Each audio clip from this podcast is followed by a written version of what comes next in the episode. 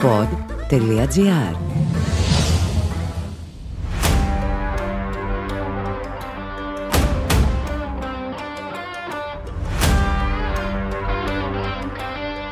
Γκολ ΠΑΟΚ με τον Κώστα Πετρωτό. Όλα όσα θέλετε να γνωρίζετε για τον ΠΑΟΚ σε ένα podcast.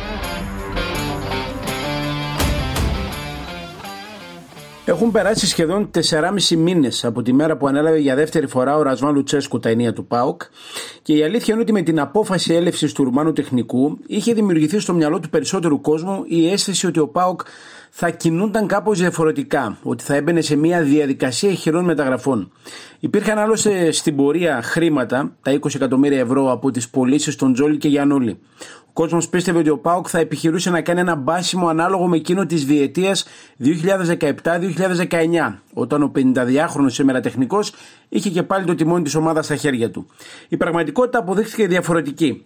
Αυτό όμως δεν σημαίνει ότι ο Λουτσέσκου δεν είχε εξ αρχής ένα πλάνο στο μυαλό του, πάνω στο οποίο τελικά δουλεύει και ενδεχομένως αυτό να επηρέασε εν μέρη και τον Ιβάν Σαββίδη στην απόφασή του να κρατήσει λεφτά στο ταμείο για να τα επενδύσει αργότερα. Ο πρώτος και σημαντικότερος κανόνας αυτού του πλάνου, και αυτό ήταν κάτι που φώναζε από την αρχή ο προπονητής του ΠΑΟΚ, αφορούσε στην αξιοποίηση του υπάρχοντος ρόστερ των ποδοσφαιριστών που είτε είχαν δουλέψει μαζί τους στην πρώτη θητεία του, είτε τους συναντούσε για πρώτη φορά, αλλά είχε μια εικόνα για την αξία τους στο μυαλό του και είχε καταλήξει στο συμπέρασμα ότι δεν είχαν αξιοποιηθεί όσο έπρεπε την προηγούμενη διετία. Για την ακρίβεια, ο Ρασβάν Λουτσέσκου πίστευε ότι όλο αυτό το διάστημα επικρίθηκαν πάρα πολύ έντονα οι ποδοσφαιριστές, έγιναν δέκτες σχολείων τα οποία δεν ανταποκρίνονταν στην πραγματική τους αγωνιστική αξία και αυτό σε καμία περίπτωση δεν βοήθησε να αποδώσουν στο μέγιστο, να αποδώσουν με βάση τις πραγματικές δυνατότητές τους. Μέχρι και πριν λίγες μέρες, όταν είχαμε τη διακοπή λόγω εθνικών ομάδων και μάλιστα για τον Πάουκ με πολύ θετικό τρόπο, με μια πιστική εμφάνιση κοντά στον Όφη και μια άνετη νίκη στο Ηράκλειο, ο δικέφαλος του Βορρά απέδειξε ότι αυτά τα οποία έλεγε ο Λουτσέσκου δεν απέχουν πολύ από την πραγματικότητα. Θα μπορούσε να πει κανείς ότι όλοι οι ποδοσφαιριστές βγάζουν άλλη εικόνα από αυτή με την οποία είχαν κλείσει την προηγούμενη σεζόν. Ποδοσφαιριστές οι οποίοι είχαν πάει δανεικοί και πολλοί θεωρούσαν ότι έκλεισε ο κύκλος τους, όπως ο Μπίσεσβαρ, επέστρεψαν και είναι πρωταγωνιστές. Κάποιοι άλλοι άρχισαν να δίνουν την εικόνα ότι πραγματικά μπορούν να βοηθήσουν. Οι μεταγραφές άρχισαν σιγά σιγά να ενσωματώνονται και ο Πάουκ δείχνει να αποκτά αυτό που πραγματικά ήταν το πρώτο και βασικό ζητούμενο για τον Λουτσέσκο ευθύς εξ αρχής. Μια συγκεκριμένη αγωνιστική ταυτότητα. Προφανώς δεν μπορεί κανείς να προεξοφλήσει πώς εξελιχθεί η σεζόν. Αν πραγματικά ο Πάουκ μπορεί να αντέξει σε ένα μαραθώνιο τη στιγμή μάλιστα που έχει και τις ευρωπαϊκές υποχρεώσεις του, όπου κατέγραψε μία μη αναμενόμενη απώλεια με την ισοπαλία κόντρα σε Σλόβαν. Αλλά σε πρώτη φάση οι ενδείξεις δείχνουν ότι ναι, αυτός ο Πάουκ μπορεί να κάνει πρωταθλητισμό. Έχοντας μάλιστα και το μαξιλαράκι της ενδιάμεσης της χειμερινής μεταγραφικής περίοδου, μπορεί να κάνει και τις διορθωτικές κινήσεις που θα του δώσουν τα επιπλέον όπλα για να μπορέσει να πάει μέχρι το τέλος. Τα παιχνίδια που έρχονται μετά τη διακοπή λόγω εθνικών ομάδων είναι πάρα πολύ καθοριστικά.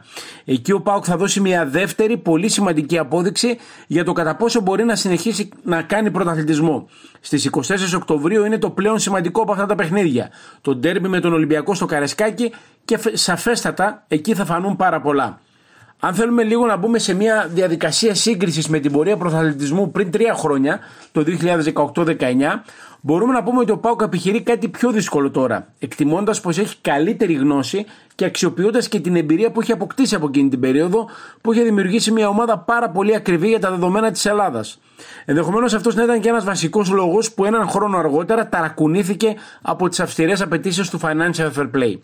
Τη σεζόν του Ντάμπλ λοιπόν έφτασε στο σημείο να κάνει μεταγραφή τον Σέρτζιο Ολιβέρα της Πόρτο και στον τελικό του κυπέλου Ελλάδας να τον έχει στον πάγκο.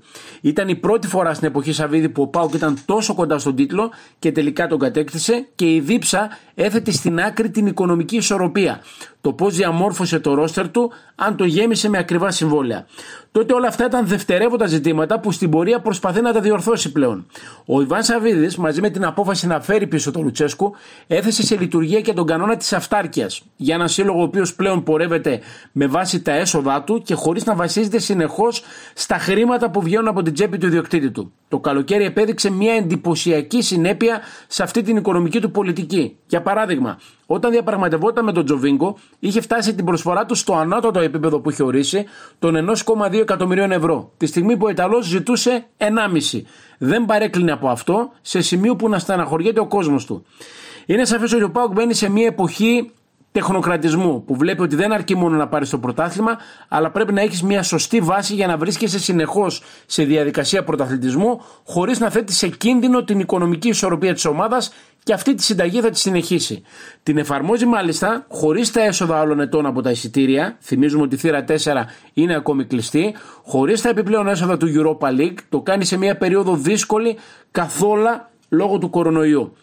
Αν λοιπόν σε αυτό το δρόμο του τεχνοκρατισμού ο Πάο καταφέρει να πάρει το πρωτάθλημα, θα έχει δώσει στον κόσμο του το πιο σημαντικό. Ότι πλέον έχει το know-how να μην γίνεται μία φορά πρωταθλητής σαν διάτοντας αστέρας, αλλά να είναι συνεχώς μέσα στη διεκδίκηση του τίτλου. Να καταστεί ένα κλαμπ πρωταθλητισμού σε σταθερή βάση, χωρίς να εξαρτάται από το αν μια χρονιά μπορεί να ρίξει άπλετο χρήμα στην αγορά, αλλά από το αν κάνει τις αισθέ επιλογές επέκτε και ακολουθεί έναν σωστό σχεδιασμό. Το πόσο πλέον μπαίνει σε μια εποχή τεχνοκρατισμού ο ΠΑΟΚ μπορεί να το διαπιστώσει κανείς και από το θέμα της Νέας Τούμπας. Εκεί με αργά αλλά σταθερά βήματα φτάνουμε πολύ κοντά στο τέλος της γραφειοκρατικής διαδικασίας και στην εποχή που ο Ιβάν Σαββίδης θα πρέπει να πάρει τις σημαντικές του αποφάσεις για το τι είδους γήπεδο θα φτιάξει στο οικόπεδο της Τούμπας, στο πώς ακριβώς θέλει να δομήσει το μέλλον της ομάδας στο νέο σπίτι της. Βέβαια, πριν εκδοθεί το προεδρικό διάταγμα το οποίο περιμένουμε αρχές του νέου έτους, θα πρέπει να αποδειχθεί ότι μπορεί αυτό που λέμε ελληνική γραφειοκρατία να απλοποιηθεί και να βοηθά ιδιωτικές επενδύσεις που σίγουρα θα φέρουν και βελτίωση των όρων ζωής στην περιοχή της Τούμπας και περισσότερα έσοδα σε μια οικονομία όπως είναι αυτή της Θεσσαλονίκης που δεν υπάρχουν πολλές μεγάλες επενδύσεις και φυσικά θέσεις εργασίας. Το υπογραμμίζω αυτό γιατί τις τελευταίες ημέρες είναι στην πρώτη γραμμή της επικαιρότητας το θέμα της πιθανής μετακόμισης του ΠΑΟΚ στο Καφτανζόγλιο. Δεν έχει σημασία να μπούμε στις λεπτομέρειες του πώς εξελίσσεται η διαπραγμάτευση των δύο πλευρών, μιας ποδοσφαιρικής ανώνυμης εταιρείας που θέλει να διασφαλίσει τα συμφέροντά της και από την άλλη μιας διοικούσας επιτροπής, ενός σταδίου και ενός κρατικού φορέα όπως η Γουγουά. Ωστόσο, πραγματικά αναρωτιέμαι τι πραγματικά θέλει να κάνει το ελληνικό κράτος.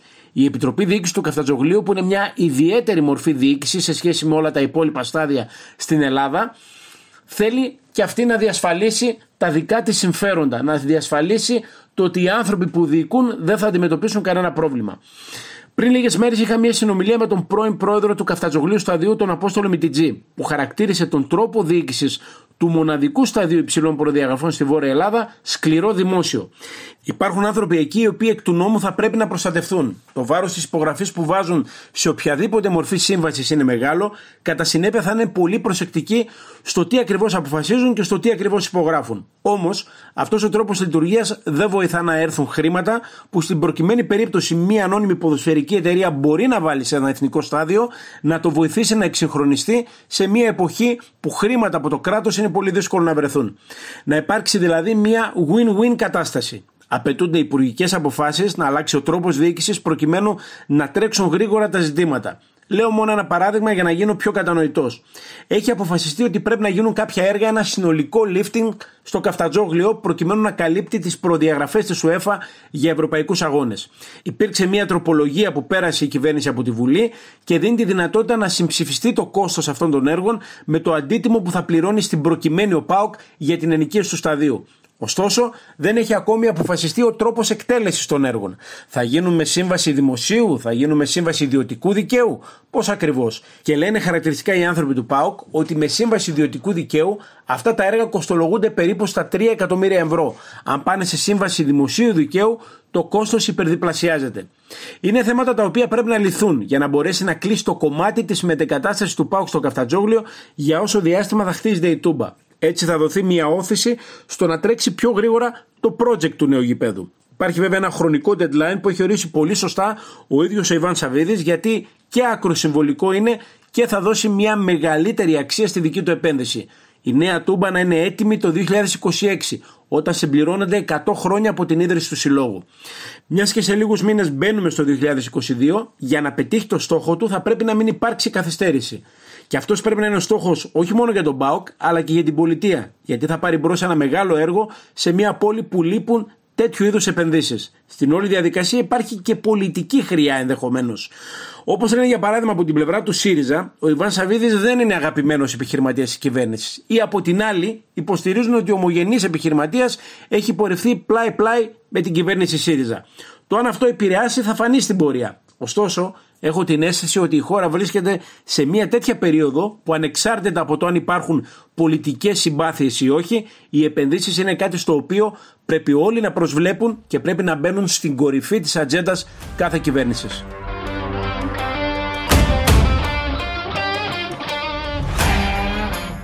Ακούσατε το Gold Pod PAOK με τον Κώστα Πετρωτό. Αναζητήστε τα podcast που σας ενδιαφέρουν στο pod.gr, Spotify, Apple Podcast, Google Podcast ή σε όποια άλλη εφαρμογή ακούτε podcast από το κινητό σας.